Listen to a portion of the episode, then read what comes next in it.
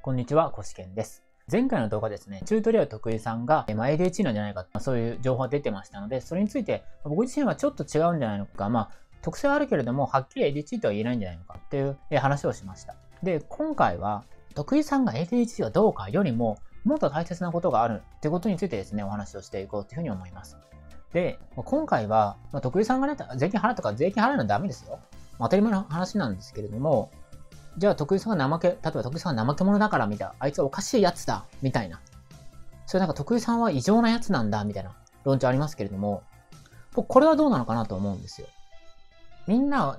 まあ得意さんほど派手じゃないにしても、みんなそれかしらなんか先延ばしするとかね、支払いなきゃいけない先延ばししちゃうとか、そういうことってあると思うんです。で、僕もカードとかね、支払わないでなんか先延ばししちゃうみたいなことがあるんで、あの、得意さんの気持ちわかるんですよ。だから別に、多分こう思ってたと思うんです、得意さん。まあ、税金なんか支払わなくても、まあいいんじゃねみたいな。どうせま、なんかよく見たら会社作ってから一回も支払って、ちゃんと支払ってないんですよね。期間通り。だから、3年後に支払って、3年間ぐらい貯めて、言われたら支払えばいいんじゃねみたいな。金があるし、みたいな。そういう捉え方だったんじゃないかなと思うんですよね。だから自分で病気ですみたいなこと言ってるんですよね。だからそういうことはできない。だから一つの側面として誰かに任せるってこともありだと思います。ただ、徳井さんの場合税理士さんいたんで、多分、税理士さんに払ったよってことで絶対税理士さん言ってると思うんですよね。だから、まあ、何が問題なのかってことですね。本当の問題の背景にあるものは。それは、僕が今思っているのは、最悪の事態を想定する癖がないってことは、これは問題だと思ってるんですよ。最悪の事態を想定する癖がない。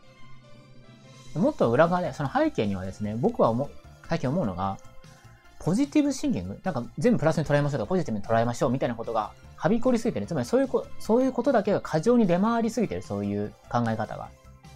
だと思うんです。だから嫌な自分の嫌なこととかね、悪いことが起きそうな方見ないようにしようみたいな。っていうことが、えっと、起こりすぎ、そういうこと、そういう、なんていうんですかね、情報が出回りついてるんだと思うんですよ。何でもポジティブに捉えましょうみたいな。ネガティブなやつはダメだみたいな。だからこそなってる背景は僕あるんじゃないかなと思って。もちろんね、徳井さんが社会常識なすぎるってのはあると思いますよ。税金払わなくてそうなっちゃったみたいな。でもその一旦でやるだけじゃなくて僕らが学べることっていうのは、つまり税金をね、知らなかったら、ああいうふうに社会的な問題になるということを多分認識なかったのです。まあ認識あったら絶対やってないと思いますよ。認識なかったなと思うんですよね。だからそういう最悪の事態、最悪にどうなるのかってことを考える癖ですね。これはつけることが大切だったんじゃないかと思うんです。で誰かそういうね、そういうこと言ってくれる人を責めて考える癖がまだつかなくてもね、例えば、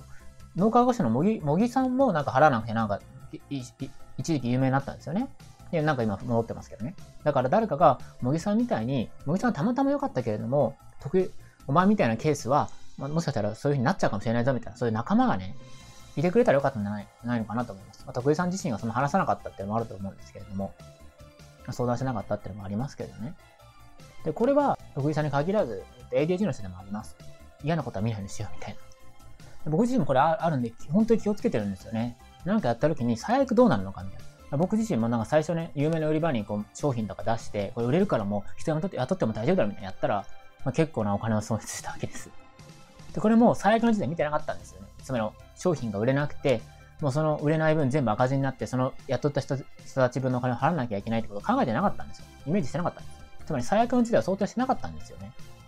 だから、えっと、投資で有名なジェフ・ベゾスさんも、どんなに儲かるような投資話があっても、ね、儲かりそうだったっても、最悪の事態に耐えられなかったら投資しないって言うんですよ。僕もこういう考え方になってから、